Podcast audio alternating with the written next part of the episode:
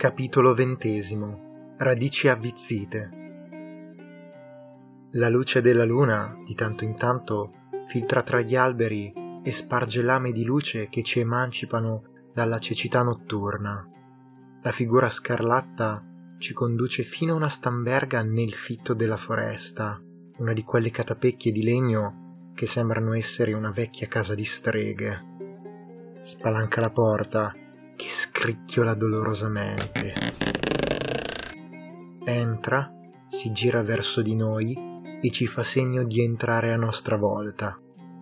Posso sentire la paura che fa tremare le vene e i polsi di noi tutti.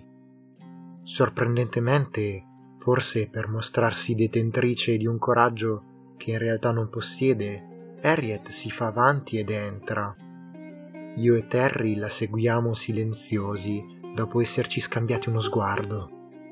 La figura incappucciata solleva le braccia. Alla mia seconda vista sono braccia consunte, vecchie, raggrinzite, rattrappite, morte. Sotto la pelle una tempera di sangue estinto sembra dipingere tutto di cruore rappreso.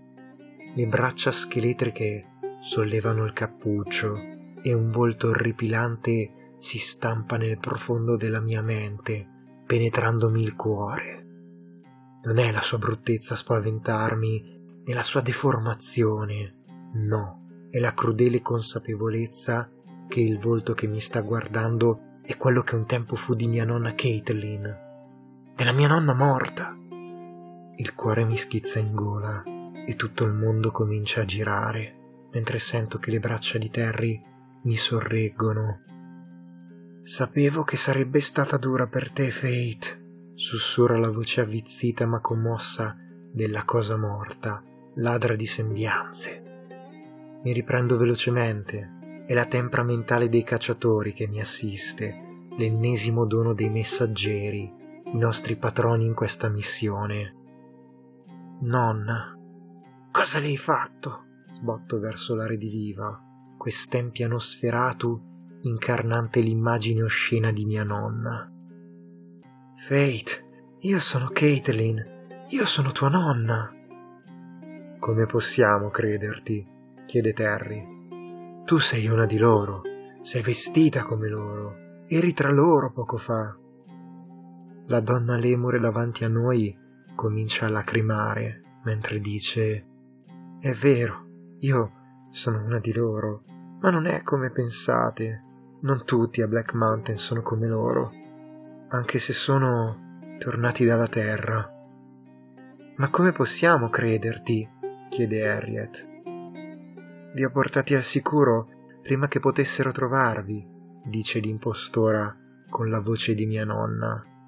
Qui non vi troveranno mai. Se il mio sguardo potesse sprofondarla tra le fiamme dell'inferno, lo farebbe e anche lei deve sentirlo, perché, scoraggiata, conclude So che non mi credete, so che è difficile. Se verrete con me, per un'ultima volta, vi dimostrerò che dico il vero. Harriet e Terry mi guardano, come a cercare conferma. Sono la leader di questo gruppo improvvisato di cacciatori, a quanto pare. Ma no, non mi fiderò mai di questa creatura. Sto per ricorrere alle misure drastiche quando la voce dei messaggeri rimbomba nella stamberga. Terry sgrana gli occhi, questa volta li ha sentiti anche lui. Non Harriet, chiaramente.